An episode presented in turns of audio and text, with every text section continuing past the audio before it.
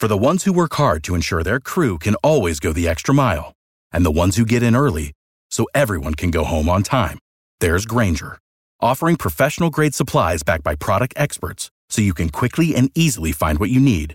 Plus, you can count on access to a committed team ready to go the extra mile for you. Call, clickgrainger.com, or just stop by. Grainger, for the ones who get it done.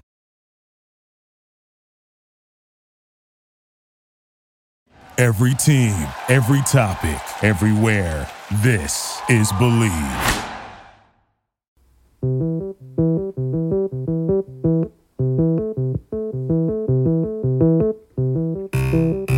Welcome back to the All American Brit podcast on the Believe Podcasting Network. I'm your host, Johnny McEwen.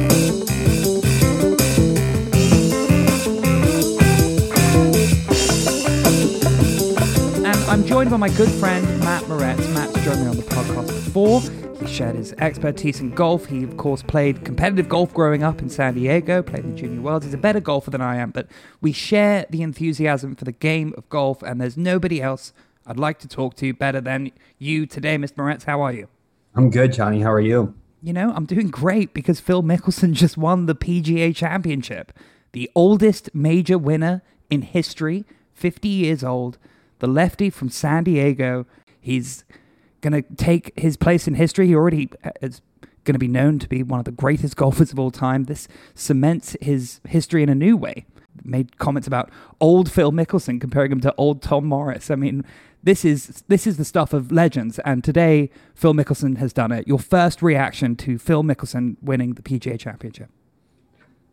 I I really don't think it's going to sink in for a few days. Uh, to be quite honest with you, um, as somebody who's watched Phil's career, I mean, I've watched him since he won his first major back in 2004.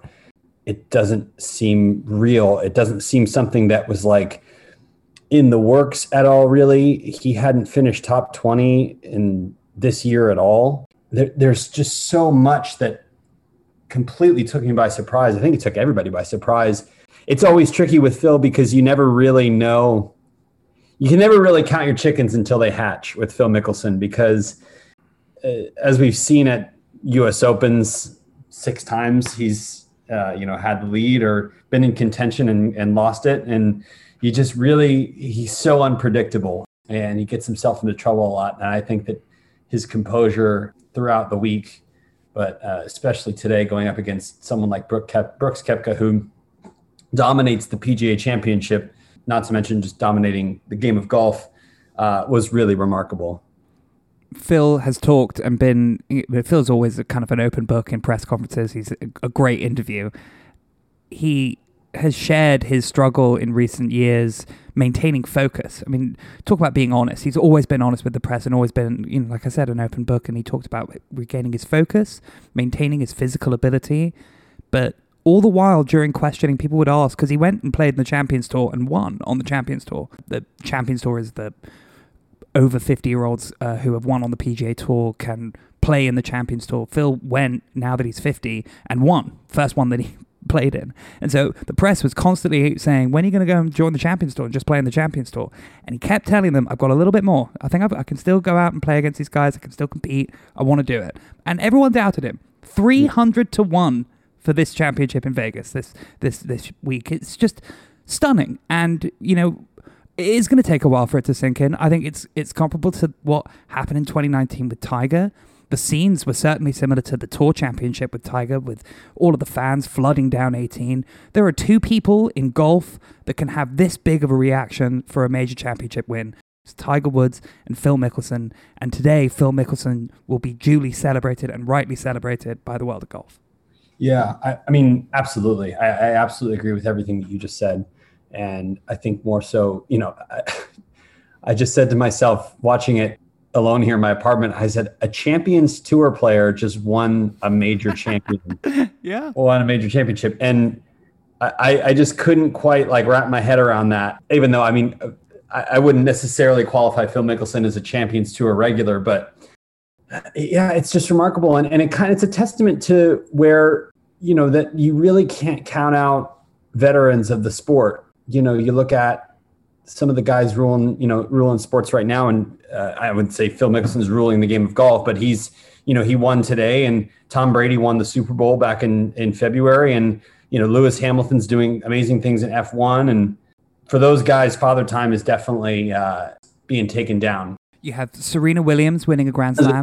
Serena Williams as well. Yeah, sorry. You, you have um, there are so many. You know, Tom Brady, like you said, and and you know Phil will be in the part in the conversation in golf now for a year. When you win one of these things, you're essentially talked about for a year, especially well, with a major were give him, They were going to give him a special. Well, they gave him a special invitation to Torrey because it's his hometown to play the U.S. Open, and he uh, rejected it a few times, I think, and then he accepted it this week, but.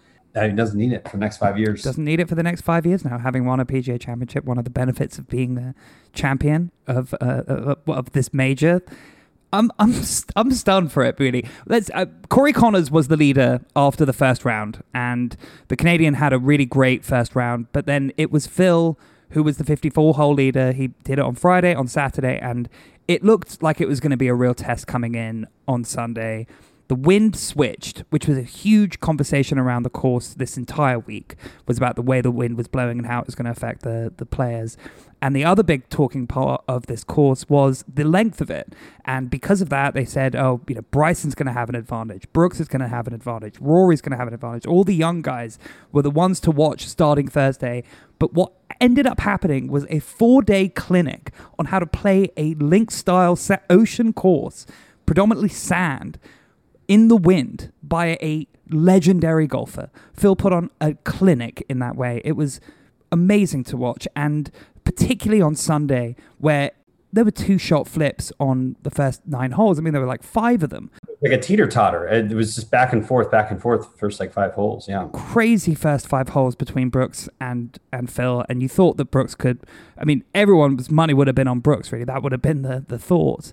Louis Oosthuizen was in the hunt as well. Kevin Streelman was right there. There was a moment on like five or six where I thought, oh man, is Kevin Streelman gonna end up like taking a charge and Phil like makes makes his first triple bogey of the tournament yeah. and it's just like Streelman hangs on at four under. Were you surprised by the final score? Were you were you surprised that it that he he won it as low as uh, that it that it didn't get much lower than seven under?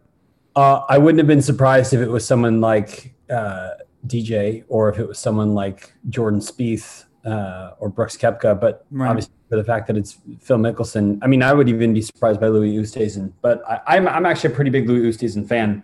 Um, I know we rooted pretty hard against him uh, in the 2012 Masters.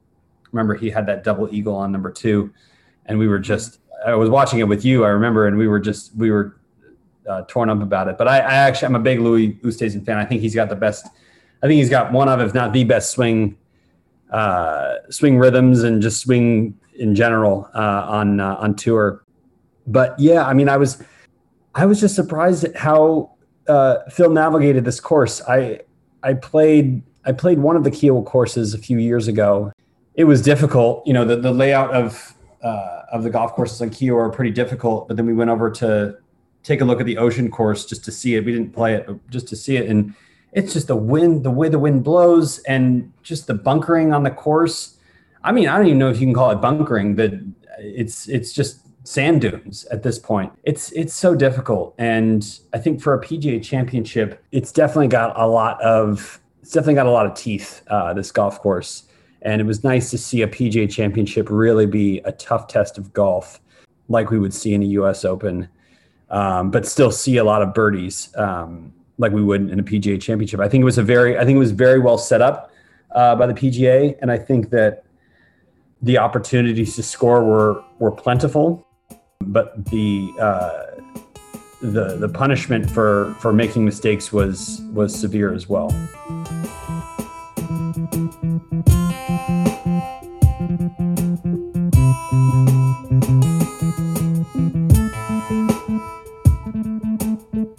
The shot of the tournament very well might be that hole out from the bunker.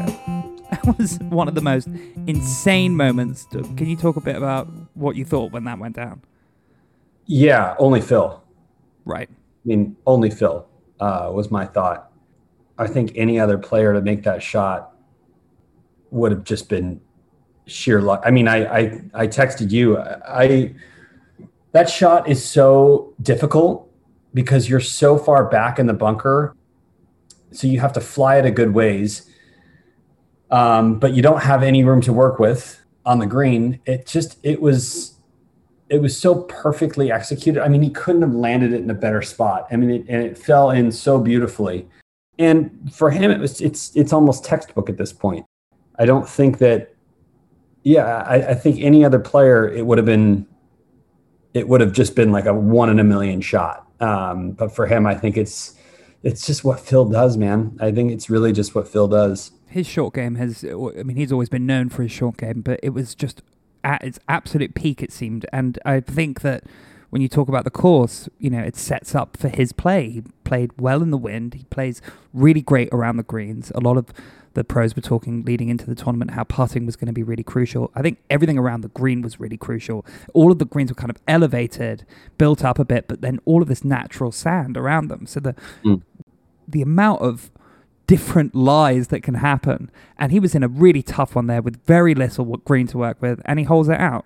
I mean, it's just classic Phil. It's, it's that'll be replayed. That'll be the shot of the tournament.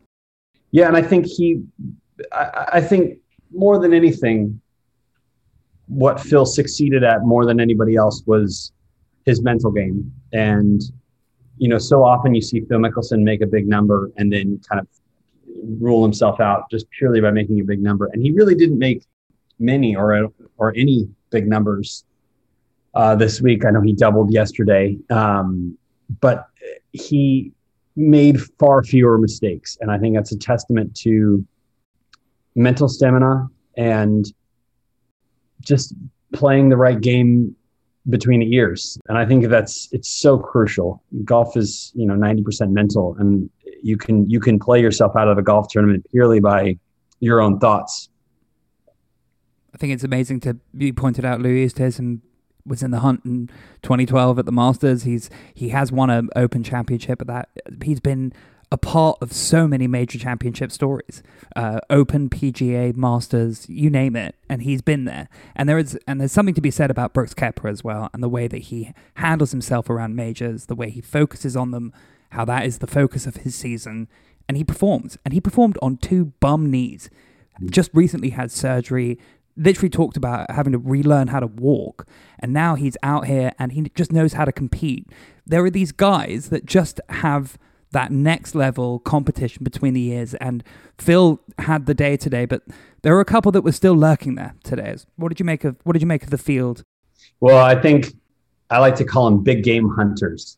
Uh, Brooks Koepka and I, I, would I would I would put the list at Brooks Koepka, Louis Oosthuizen, Charley Hoffman on Thursdays at majors is always is always leading on Thursdays, and then just you never see him again. Um, Angel Cabrera, big game hunter. Padraig Harrington, big game hunter for a little bit. Um, but you know, these guys just for some reason play really, really well in the majors and kind of don't really contend in the regular season. And I think Brooks, in his kind of arrogant way, uh, said that he doesn't really care about winning winning regular tournaments. He'd rather just focus on the majors, which I, I can't necessarily blame him. But um, but you know, for these guys, majors means means the most. And um, you know, it's more important when when golf was being introduced to the Olympics. You know, uh, people were surprised at how unenthused uh, the world of golf was about it, and I was unenthused as well because these guys don't want to go out there and win a gold medal. They want to win a major championship. You know, whether it be the Masters, U.S. Open, British, or or PGA. Um, you know that that means the most to these guys, and the Ryder Cup. And Brooks would have put himself in a in an amazing spot in history, being you know being able to call himself the three time PGA champion in four years. You know he would have he would have had a piece of history today, and you can't take away what he's done and his ability that he's shown.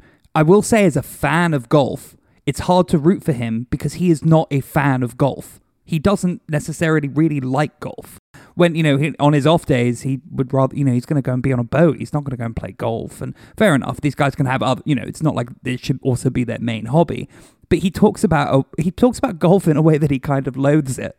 And uh, when he was when Phil walked into the scoring tent, it was like Brooks was waiting there, like, dude, come on, I'm, I'm trying to clock out. I don't right. like my job, you know.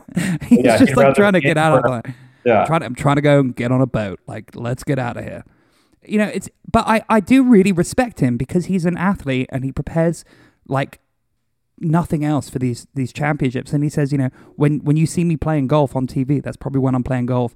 The only other time I practice golf is for the majors.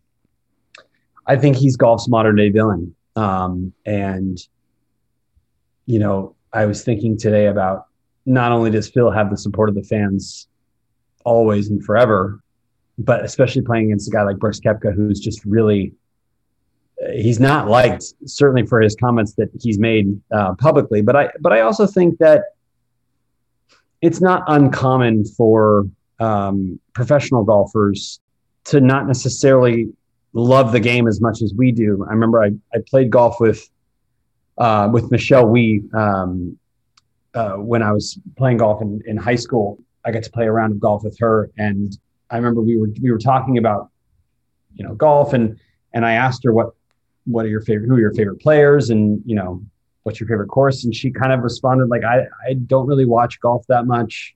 You know, I, I play the tournaments and you know I love to compete, but I don't really watch golf that much.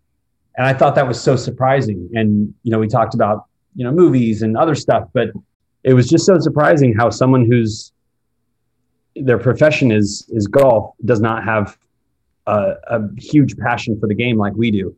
But for them it's a job. And uh, you know i'm sure i'm sure some professional golfers are extremely passionate about it but some are probably not. And uh, it was just an interesting thing that she said. And i think brooks makes that public because i don't think he cares what his opinion of him is in, in public but I think the biggest surprise for me was um, just how poorly Brooks played on the front nine and some of the back nine as well. He, he kind of turned it on a little bit late, but he played so poorly, hitting shots all over the place and really didn't have much control for his game. I, I was very surprised. Um, and uh, I was, I, I, would have thought it would have been the other way around, uh, that Phil would have been more out of control like he usually is. But again, I think it's a testament to the strides he's made in his mental game.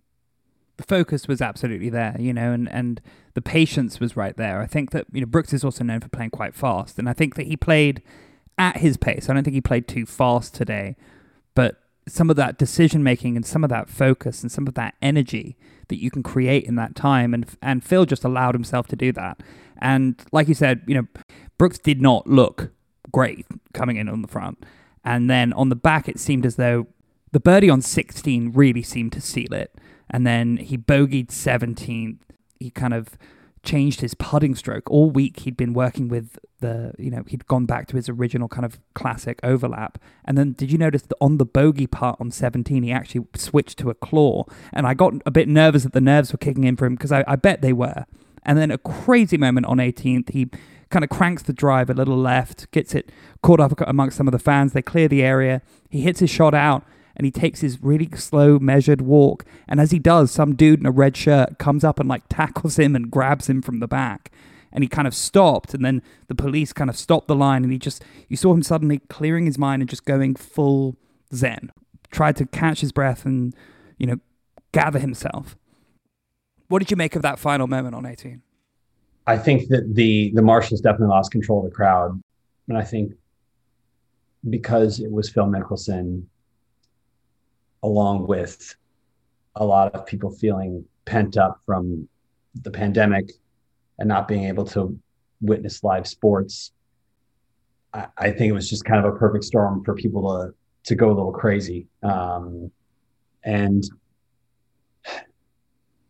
I I think it's unfortunate because you know, these Brooks Koepka was like lost in the crowd for like, you know, a good two minutes, and uh, he had to kind of like push his way through. Which you know, these guys are professional athletes trying to win a major championship, and they're having to fight off, you know, drunk hooligans uh, who are, yeah, I mean, tackling them. I mean, you know, and then you can talk, start talking about, you know, what if he injured Phil, or what if somebody hit him in the head with something. You know, you, you just never know what could happen. And so I think that they certainly need to kind of look at that and and and make the make the adjustments accordingly. But I think um, in sports venues for the next you know couple of months, that's going to be the thing about the the the, the security is just gone. I mean, all, all protocols have seemed to have gone because there was no one there for so long, and well, now rem- there's going to be tons of people there right. wandering around. And... Well, it reminded me of kind of golf back, you know, back in the early ages of fans kind of gathering around the green to watch the final putt. And I, I think they mentioned too they they filmed uh, the Legend of Vance at that golf course, uh, I believe. Mm. Uh, that's what they said.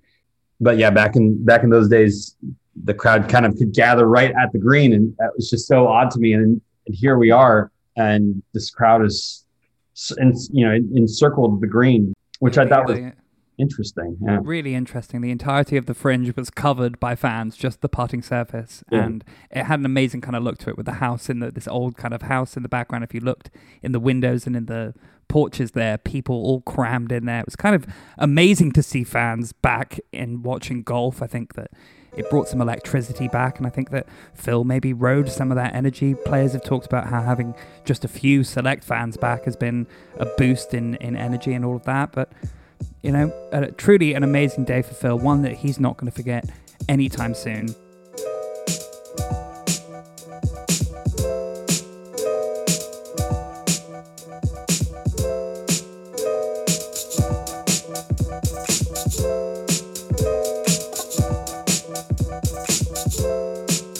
Let's talk about some of the other players that were also in the field. What do you make of Will Zalatoris? I've been wanting to ask you about this guy came on the scene at the Masters, and uh, he kind of looks like Happy Gilmore's caddy. Well, yeah, he had a caddy career for a little bit as Happy Gilmore's caddy, and then decided to to you know pick up the golf clubs and, and pursue a career golf on his own, which I think is commendable. I I love him. I I remember kind of noticing, you know, started started really watching him and and um, keeping an eye on him after I think he two aces at the U.S. Open at Winged Foot or made an ace, and then he definitely made an ace on uh, I believe it was number seven at Winged Foot, and either made another one or came really close. But I thought that was so interesting that that you know this this little scrawny kid. I mean, he's so scrawny, um, but he played super super well at Augusta this year. But yeah, I mean, I, I, I like him, man. He's he's he's kind of cool too. He's kind of laid back, and he's very got like a lot of California vibes. Hideki Matsuyama made his return to the PGA Tour. He played last week and then, of course, this week in the PGA Championship. He was in the hunt for a little bit, but dropped off today. What did you make of Hideki's return and, and seeing him come back? And, of course, he's he's going to be riding the wave of being the Masters champion for the next year. Yeah, I mean, he, it's good to see him continuing to play well. You know, uh, nothing unexpected though. Hideki's always kind of been, uh, always kind of been in the hunt in major championships. So it's it's good to see him continue to play well. Were you surprised that Dustin Johnson didn't make the cut? No, I think he's um, a lot streakier than people want to give him credit for. I think he sometimes has um, has an off week here and there. Same with Justin Thomas, uh, but it certainly doesn't mean that they're falling into a slump or their you know their game has has gone to hell or anything like that. I think one player that I was excited to see play well this week was Rickie Fowler because I know he's kind of been struggling of late, uh, not making, uh, not qualifying for the Masters this year, and uh, I think he had a top ten finish uh, this week, which is really cool. Um, that he's kind of that he's starting to play well, and he was, of course, as usual, uh, right off the 18th green, congratulating the uh, the victor, and I, and I, it just made me kind of think if and when he wins his first major, how you know the the entire PGA Tour better be there to to congratulate him because I'm sure oh, he he's he's well loved on the tour and and it would be cool to have that turn you know turn the other way around. I think it's good for golf when Rickie Fowler plays well. He was the next player I was about to ask you about. Really good to see him play well and be in the hunt. Another guy that has made 15 of the 19 cuts at the PGA, but never made a championship run for it. Ian Poulter. What did you mm. make of the Postman this weekend? Yeah, I, I mean, I, I, love Ian Poulter. I, I, I hate him during the Ryder Cup, but I, I love him pretty much every other uh, every other tournament. But yeah, he's he's just weirdly consistent, and you know, he got into playing professional golf because he just believed he could do it, and I think that's such an incredible story about he he was not he must have been like a I think a seven handicap or a five handicap or something and and just said to himself I'm gonna I'm I'm going to be a professional golfer I'm gonna do it and you know, so help me God, I'm to make it happen. And he did. And uh, yeah, I mean, and not to mention he's uh, a fellow Arsenal fan as well. Um, although we finished pretty low on the table, uh, we we had a victory today. But yeah, no, I, I'm I'm I, that's that stat's actually surprising to me. 15 out of the last 19. That's pretty that's pretty impressive. Truly. The other one that was uh, kind of surprised me ended up going two under on the day, started at even, ended up tied for fourth. Harry Higgs. They call him the rig. How, what you, what's your take on Harry Higgs? I think that's a very, very fitting nickname for him. Uh, it's, it's Harry approved. They did ask him, "Can we call you the rig?" And they and he said, "Yeah, I like it," because Harry oh, Higgs is like a, a good time guy. He's like looking for a laugh. He's so happy to be there at his first major, but he's also like just a kind of he's like the Chris Pratt of the PGA Tour. He's just got this energy where he's like, "Yeah, you can make fun of me. I'm just gonna show up, do my thing, or wear my buttons really low, like it's all cool." Yeah, he what do you make? What do you make of Harry Higgs? I uh, I mean, good for him, man. I, I you know. I think it, it's it's fun to kind of have that like Boo Weekley uh, personality in in the field. That kind of you know, no pun intended, but unbuttoned personality.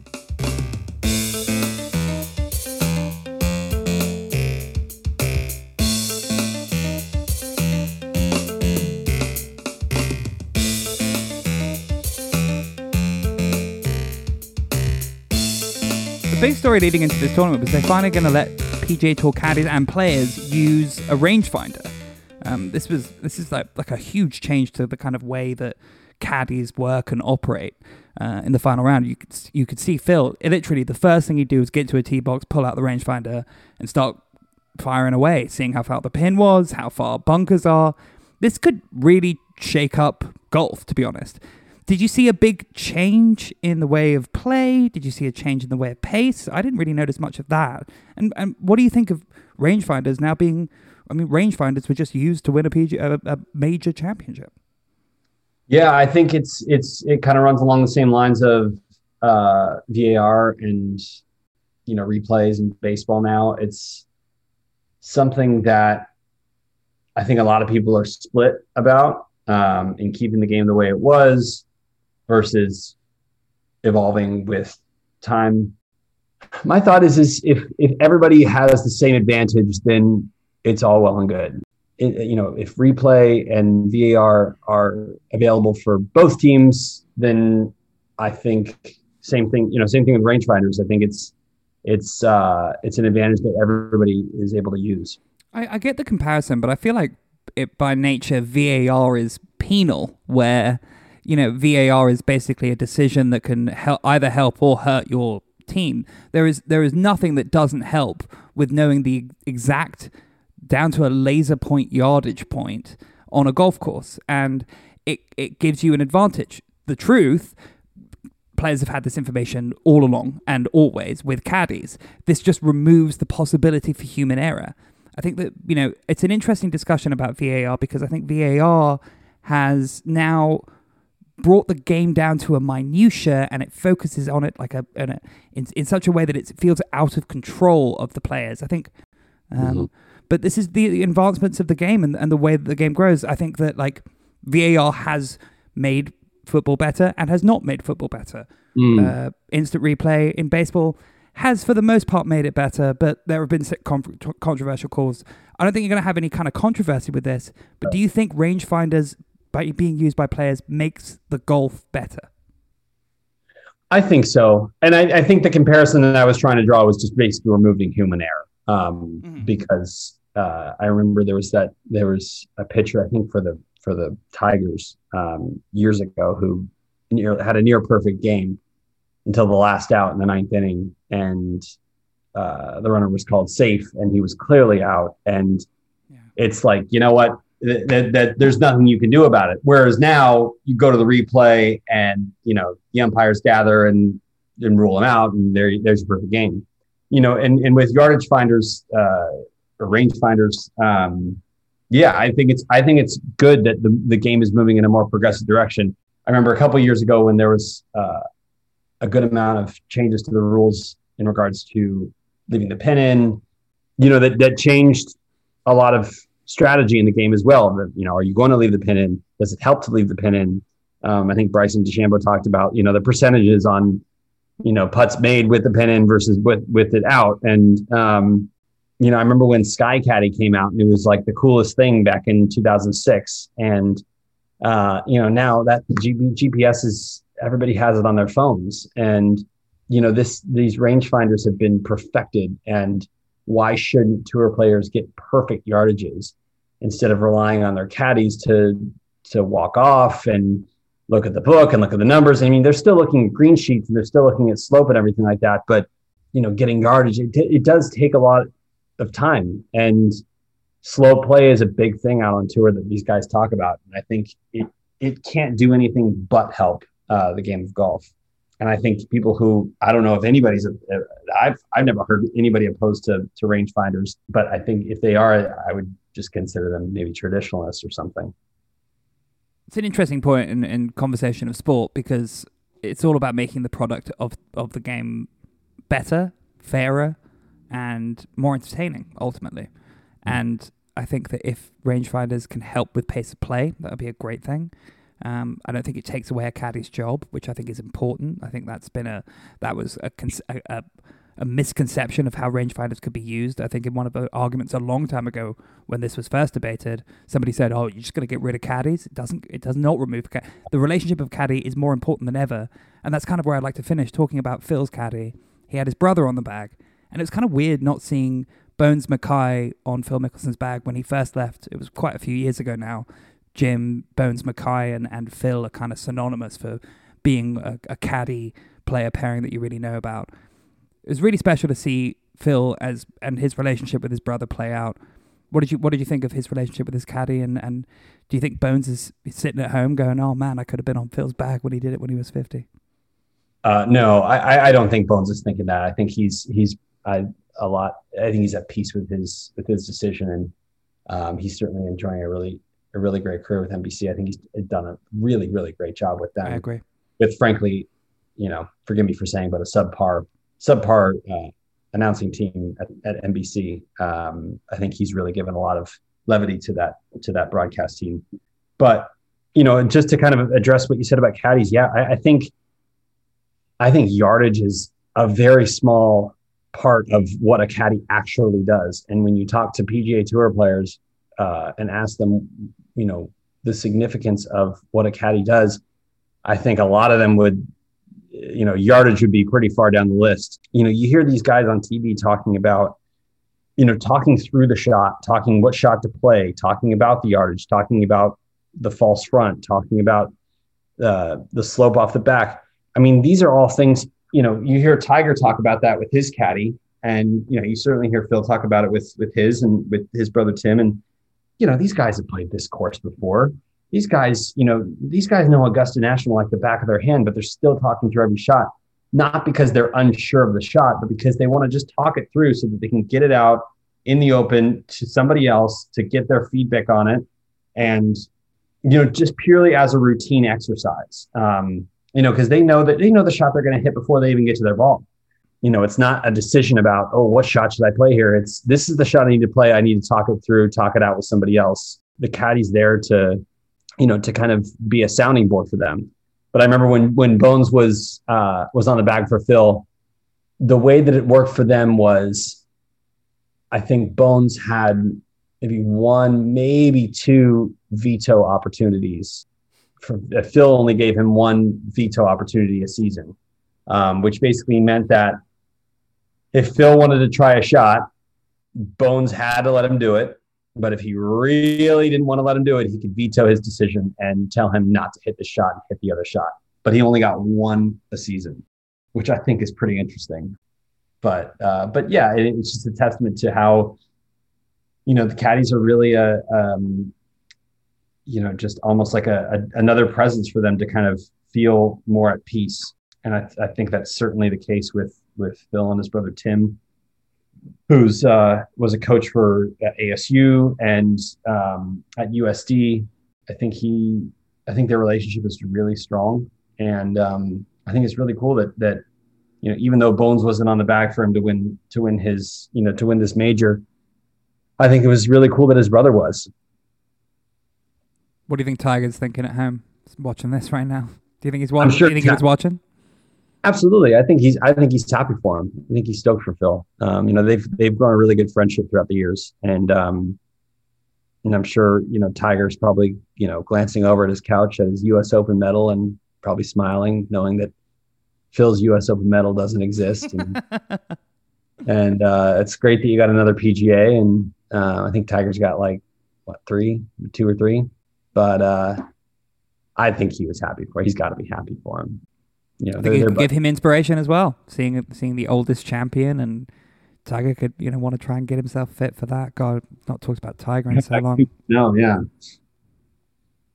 I hope he's doing well. I hope, and I hope he was watching. I hope he enjoyed it, and I hope that Phil has an incredible, incredible evening on his way. He's on his way back, I think, to San Diego to go see his wife, and oh yeah, you know, on his private jet, he'll look at his phone and see that the Padres uh, had their third sweep in a row, nine straight wins. Um, Fernando Tatis Jr. hit two home runs, one of which was a grand slam today. I think it's a pretty, it was a pretty solid day for Phil Mickelson all around. Solid day for Phil Mickelson. Solid day for San Diego. It's a pleasure to have you as always, Matt Moretz. Thanks, buddy.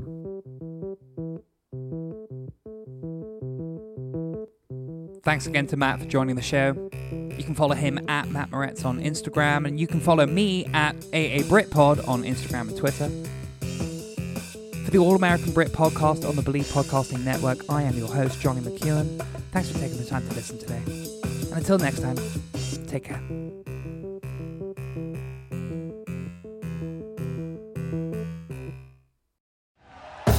Thank you for listening to Bleav. You can show support to your host by subscribing to the show and giving us a five star rating on your preferred platform. Check us out at Bleav.com and search for B L E A V on YouTube.